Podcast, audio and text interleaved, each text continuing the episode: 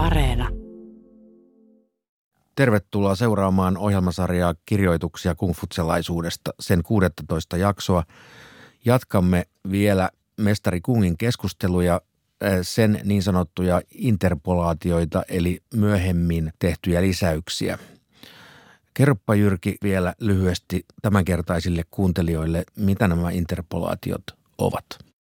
Ne on tosiaankin myöhemmin, myöhemmin tehtyjä lisäyksiä, yksittäisiä jakeita, joita on lisätty tänne lukujen sisälle eri aikoina. On, on vaikea tietää milloin, mutta osa niistä saattaa olla myöhäistäkin syntyperää, eli noin ajalta sata ennen ajanlaskun alkua, mutta osa voi olla paljon sitä vanhempiakin. Pääasia niissä on, että ne sotkee sen tekstin sisäisen logiikan – minkä vuoksi ne on erotettu nyt tässä luennassa omaksi kokonaisuudekseen ja luetaan tässä nyt sitten lopuksi. Ja Jyrki lisäksi täällä teitä ilahduttamassa ja opastamassa ovat kaksi muuta asiantuntijaamme, eli Riika-Leena Juntunen ja Eero Suoranta. Mutta nämä tämänkertaiset interpolaatiot ovat peräisin Mestari Kungin keskustelujen vanhimmasta kerrostumasta ja välikerrostumasta. Mitä nämä kerrostumat tarkoittavat? Nämä kerrostumat tarkoittaa sitä, että tämä keskusteluteos on todellakin koottu eri jaksoissa. Se sisältää erilaisia ajallisia kerrostumia. Kaiken kaikkiaan neljä eri kerrostumaa on, on pystytty tutkimuksen keinoin siitä löytämään. Ja ne on todennäköisesti syntyneet kokonaisuutena joidenkin satojen vuosien kuluessa mestari Kungin kuoleman jälkeen. Vanhimmassa kerrostumassa todellakin niin on tekstejä, jotka ovat ehkä kaikkein lähinnä mestari Kungin omaa aikaa. Nyt sitten silmäilemme näitä tulossa olevia interpolaatioita hieman tarkemmin. Auttakaapa nyt minua ja, ja kuulijoita mm, kuuntelemaan näitä tarkasti ja oikein, Riika-Leena ja Eero. No mä nostaisin täältä esiin ö, näistä interpolaatioista tämän kungfutselaisuuden käytännönläheisyyden ja rationaalisuuden. Ja tämä on merkittävää mun mielestä erityisesti siksi, että nyt puhutaan aikakaudesta, jossa ennustukset, shamaanit, transsitilat, jumaluudet, esi-isien henget, kaikki tämä oli hirveän voimakkaasti läsnä. Ja myös se kungfutselaisuus keskittyi hirveän paljon riitteihin ja uhrauksiin ja oikealla tavalla suoritettuihin toimintoihin – josta kaikki oli määritelty lähtien vaatetuksesta ja olemuksesta, itsensä kantamisesta, käytöksestä. Ja siitä huolimatta se perusvire siellä takana on se käytännönläheisyys ja rationaalisuus. Näiden interpolaatioiden osalta kiinnittäisin ehkä huomiota siihen, että täällä on hyvin paljon sellaisia, joissa puhutaan yksityiskohtaisesti siitä, että miten mestari hoiti jonkin asian, miten hän osallistui yhteislauluun tai miten hän kalasti – tai muita sellaisia hyvinkin konkreettisia asioita. Ja sen lisäksi totta kai myös minkälaista asioista hän puhui, minkälaisia arvoja hän piti tärkeinä. Ja koska nämä ovat niin lyhyitä ja ympäröivästä teksteistä irrallisia lisäyksiä, niin niistä voi olla vaikea nykypäivän näkökulmasta varsinkin ymmärtää, että mitä niillä on haettu, minkälaista mallia tässä nyt halutaan esittää – mutta kokonaisuutena, kuten Riika sanoikin, niin tästä muodostuu kuva sellaisesta aika käytännönläheisestä, konkreettisistakin asioista välittävästä hahmosta. Mielenkiintoista. Ja nyt kuuntelemme oikein kunnon annoksen, eli 14 minuuttia tätä Jyrki Kallion hienosti suomentamaa kirjallisuutta. Seitsemäs luku. Mestari itse. 11b. Tsylu sanoi, jos te, mestari, lähtisitte sotimaan kolmen armeijakunnan kanssa, kenet tahtoisitte mukaanne? Mestari sanoi, en ottaisi mukaani ketään, joka ei tunne huolta kuolemastaan, vaan uhmaa tiikereitä paljain käsin ja ryntää virtaan ilman venettä. Tahtoisin mukaani jonkun, joka suhtautuu pelolla edessä olevaan ja pitää tapanaan laatia suunnitelman ennen tehtävän toteuttamista. 13. Näihin mestari ei suhtautunut kevytmielisesti. Paastoon, sotaan ja sairauksiin. 18. Näistä puhuessaan mestari käytti kirjakieltä. Lauluista, kirjoituksista ja riittien suorittamisesta. Niistä puhuessaan hän käytti aina kirjakieltä. 21. Näistä mestari ei lausunut mitään. Omituisista ilmiöistä, voimankäytöstä, kapinoinnista ja henkiolennoista. 25. Näitä neljää mestari opetti. Sivistystä, käytöstä, uskollisuutta ja luotettavuutta. 26b. Mestari sanoi, mallikasta miestä en tule koskaan kohtaamaan. Riittäisi, jos kohtaisin joskus lujan miehen. Pitää omistamattomuutta omistamisena, nähdä tyhjä täytenä, tehdä puutteesta yltäkylläisyyttä. On niin vaikea olla luja. 27. Mestari onki, mutta ei kalastanut verkolla. Linnusti, mutta ei ampunut lintuja pesille. 31. Chenin rikosasiain neuvos kysyi, tunteeko herttua Zhao perinnäistavat? Mestari Kung vastasi hänelle, tuntee. Mestarin poistuttua rikosasiain neuvos kumarsi Wuma Chille merkiksi lähestyä ja sanoi hänelle. Olen kuullut, että herrasmies ei ole puolueellinen, mutta eikö äskeinen herrasmies ollut puolueellinen? Herttua Chao nai Wuo-valtiosta kotoisin olevan naisen, jolla on sama sukunimi kuin hänellä itsellään, ja kutsuu tätä vain Wuon tyttäriksi. Jos tuo ruhtinas muka tuntee perinnäistavat, niin kuka ei tunne niitä?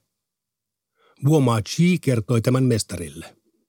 Mestari sanoi, kylläpä minä, Chiu, olen onnekas. Jos satun erehtymään, sen tietävät kohta kaikki. 36. Mestari sanoi, tuhlaavainen ja tottelematon vai itara ja itsepäinen? Jos pitää valita, niin on parempi olla itsepäinen kuin tottelematon. 37. Mestari sanoi, herrasmies edistää monimuotoisuutta, vähäpätöinen mies pitää yllä nurkkakuntaisuutta. 38. Mestari oli lempeä, mutta vaativa. Arvovaltainen, mutta ei julma. Kunnioittava, mutta luonteva. Kolmas luku.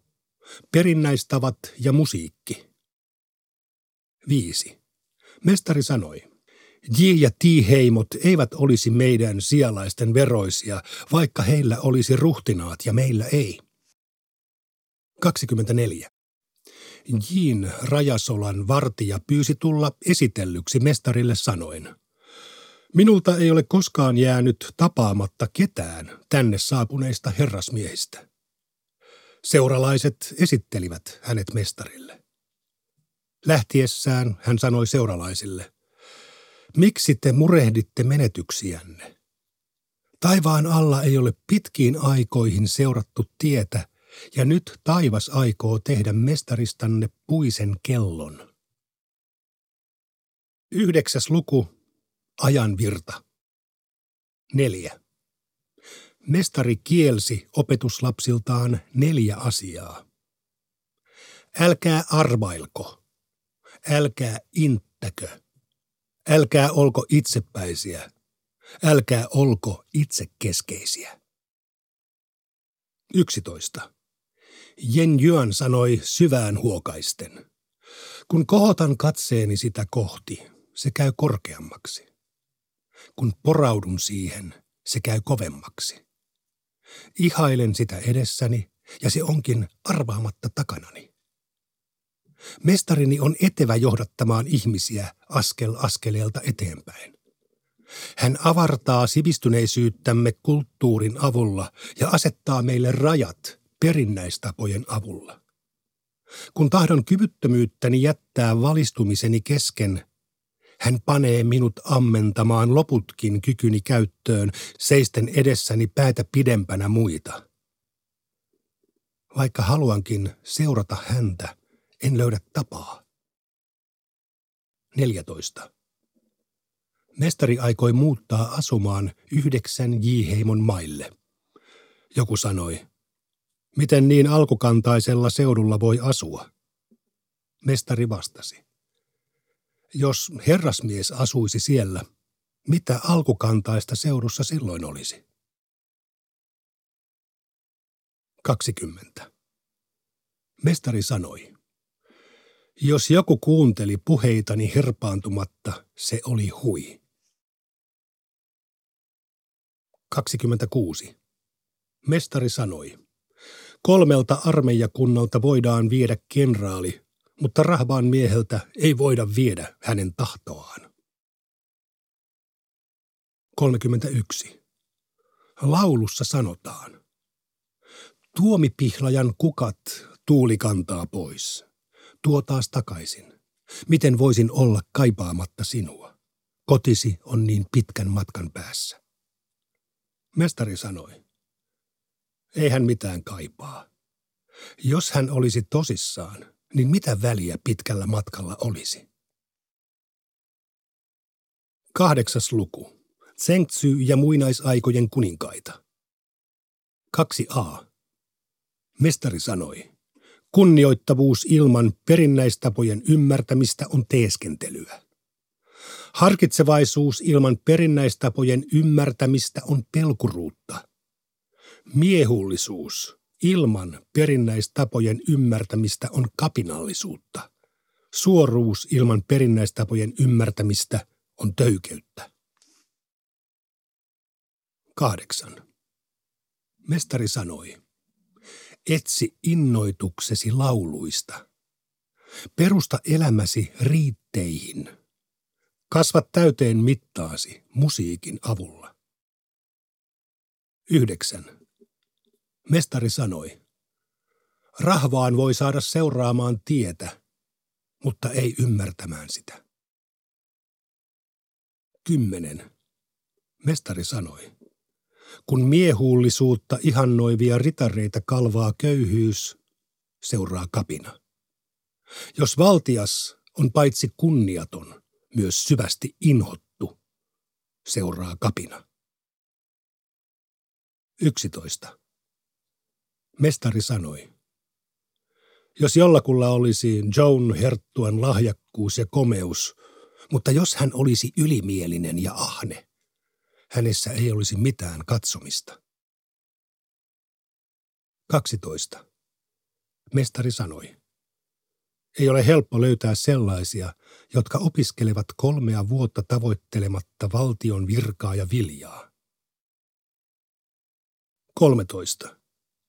Mestari sanoi, ole vankkumattoman luotettava ja opinhaluinen. Pysy mallikkaiden miesten tiellä kuolemaasi saakka. Älä matkusta vaaranalaiseen maahan, älä viivy kapinoivassa maassa.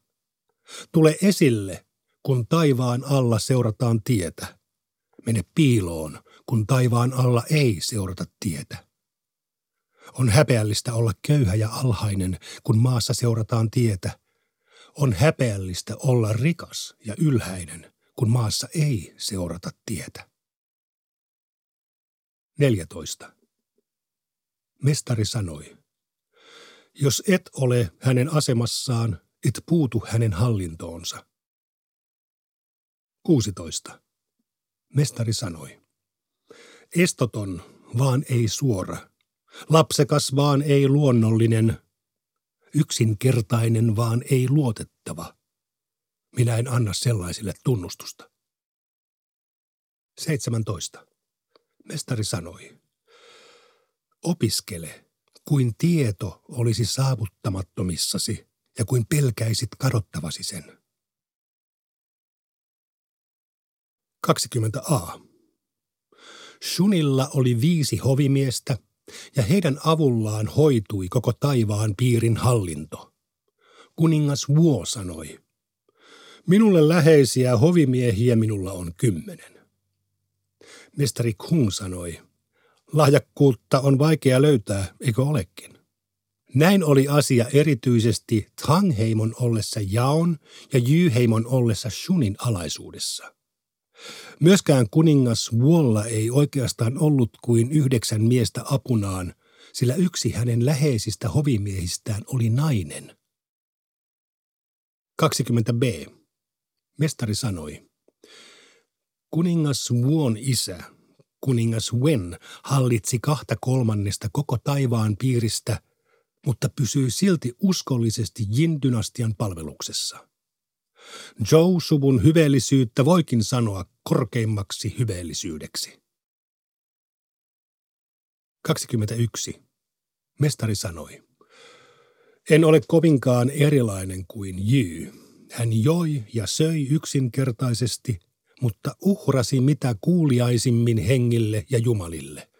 Hän pukeutui vaatimattomasti, mutta esiintyi hovissa mitä komeimmin kirjailussa viitassa ja päähineessä. Hän asui karusti ja käytti kaikki voimansa kastelukanavien rakentamiseen.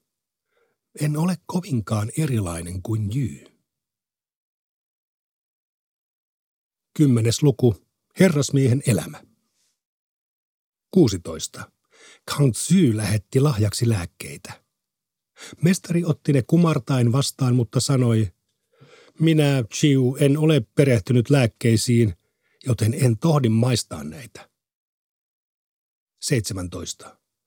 Luot-valtion tallit paloivat. Poistuessaan hovista mestari kysyi, lokkaantuiko kukaan.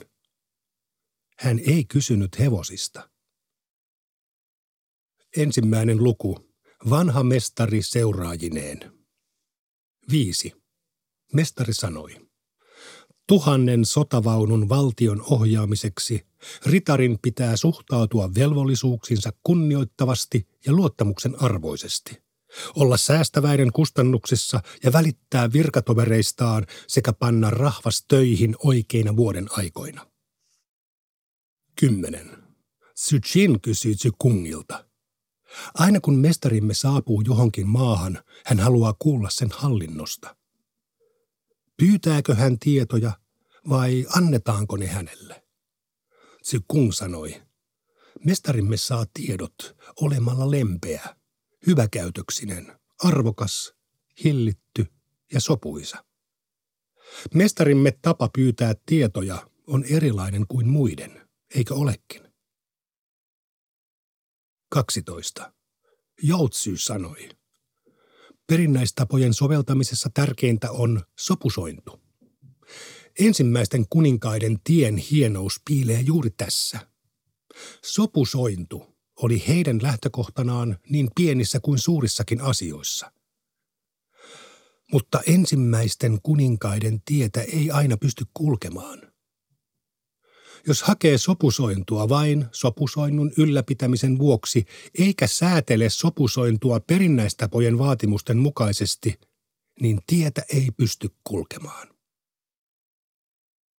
Siellähän seikkailevat rikosasiainneuvokset ja musiikkimestarit ja ties ketkä.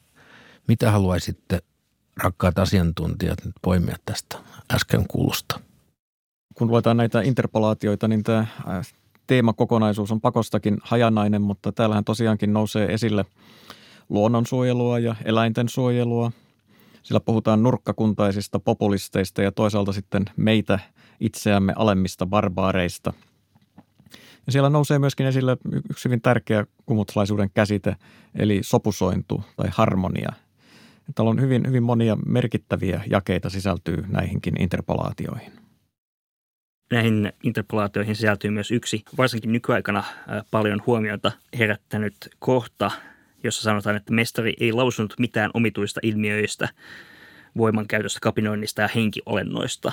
Tätä on tulkittu usein siten, että mestari Kungin alkuperäinen kumfutsalaisuus ei ollut kiinnostunut mistään yliluonnollisesta ja tällä perusteella sitten on argumentoitu, että kungfutsalaisuus ei pohjimmiltaan ole uskonto, vaan nimenomaan filosofia tai jollain tavalla maallinen oppisuunta. Itse kiinnitän huomiota tähän jakeeseen senkin takia, koska sen mukaan on nimetty eräs 1700-luvulla koottu kertomuskokoelma, jonka laati Yuan Mei-niminen oppinut, eli siis sen nimi on kiinaksi Tsupu Yu, se mistä mestari ei puhunut. Ja siinä sitten nämä kertomukset kestävät hyvinkin moninaisesti sellaisia asioita, jotka kumfutsalaisesta kannalta ovat täysin sopimattomia. Että siellä on äh, seksiä ja yliluonnollisia olentoja ja seksiä yliluonnollisten olentojen kanssa ja kaikkea muuta äh, kumfutsalaiseen siveellisyyskäsitykseen sopimatonta. Tämän halusin mainita sen takia, koska vaikka keskusteluissa esimerkiksi mestari Kung ei näistä asioista ole halunnut puhua, niin selvästi ne ovat kiinalaisia laajemmin aina kiehtoneet, kuten Rikka-Leenakin jo mainitsi, myös hänen omana aikanaan. Eli on aina hyvä muistaa, että keskittymällä pelkästään näiden kumfutsaisen oppineiden kirjoituksiin ei saada ihan kokonaista kuvaa kiinalaisesta kulttuurista, vaikka nekin sille hyvin tärkeitä ovat. Siinä onkin idea seuraavaksi radiosarjaksi tarinoita tästä Tsupuyi-teoksesta, asioita, joista mestari ei lausunut mitään. Kiinnostavaa, mutta niin. pysytään kuitenkin toistaiseksi vielä tässä, Riikaleena. Niin, ehkä tosiaan tota, minkälaisia virkoja nämä kungfutselaiset sitten sai, niin he sai sellaisia valvojan virkoja, jossa valvottiin muiden virkamiesten toimintaa tai sitten näitä rituaaleihin liitty, liittyviä virkoja. Eli jotenkin niin kuin, mä rupesin miettimään tässä sitä, että he suoritti sitä tämän kaiken sen, mitä jätettiin sanomatta, ennustaminen luonnonilmiöistä tai, tai henkiolennot ja jumalat, niin he suoritti sen puolen käytännöllistä osuutta, mikä ehkä jollain tapaa rationalisoi sitä, miten ne koettiin ne henkiolennot.